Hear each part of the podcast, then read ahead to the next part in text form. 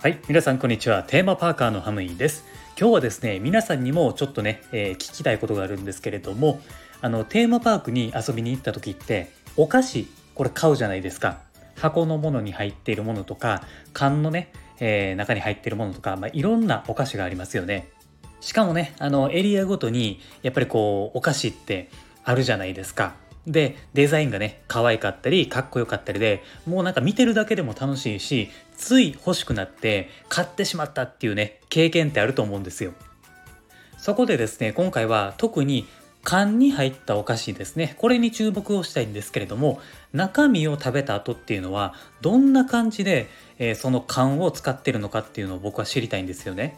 箱に入ったお菓子っていうのはあのまあ時間が経ったら傷んでくるじゃないですか。だから、えー、僕はですねその箱物のお菓子は買ったらまず写真を撮るんですよね。で、えー、写真を撮って食べ終わったら、まあ、すぐ捨てるっていう感じにしてるんですよ、まあ、それとは反対に缶のお菓子っていうのはお菓子ももちろんね気になって買うんですけれどもその缶を、えー、後で何に使おうかなっていう考えをしながら買うと思うんですよ。僕の場合なんですけれども、まあ、あのこのね、えー、番組のサムネイルにもあると思うんですけれども、えー、缶をね2つ使ってるんですよ。まあ、あのどっちもねディズニーランドに行った時のやつなんですけれども35周年の時のやつとねあともう一つ何やったかな多分ねバレンタインデーの時やったかなと思うんですけれどもまあとりあえずねあのこの缶のお菓子を買ったんですよね。そしてこれは何に使ってるのかっていうと僕はですねコーヒーを入れるようにしていますね。あのコーヒーっていうのは空気に触れると酸化するので空気が入りにくい缶で保存するのがちょうどいいんですよね。なのでこれ2つ使ってるんですけれども1つはホット用のコーヒーそしてもう1つはアイス用のコーヒーで分けて使っていますね。まあこんな感じでですね、えー、缶を再利用して僕は使っているんですけれども、えー、まあですね、まあ最低限の個数で僕はあのサイクルを回してるって感じですね。あのやっぱりね僕は物は増やさないようにしてるんですよ。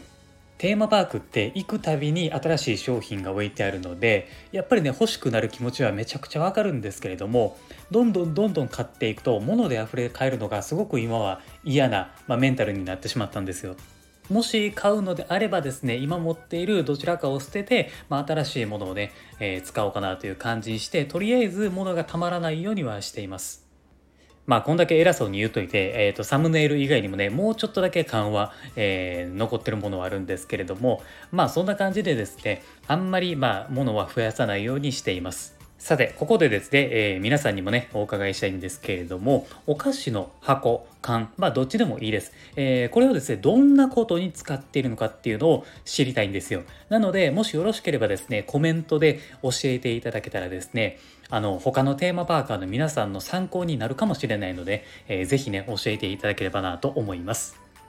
まあやっぱりねテーマパークのお菓子のデザインとかってねすごく見てるだけでも楽しくなるのでねもう大好きですね。はい。まあ、えー、そういう感じでですね今回は、えー、この辺にしておきます。今後もですねこの番組ではテーマパークに関連することは何でも発信していきますのでテーマパークが好きな人はもちろんフォローをお願いします。なんかちょっと面白いなと思った人もですね是非フォローをお願いします。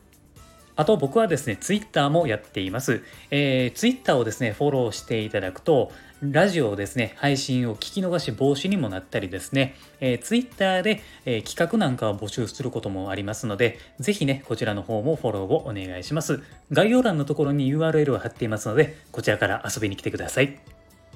はい。ということで、今回もありがとうございました。また次回の放送でお会いしましょう。Have a good day!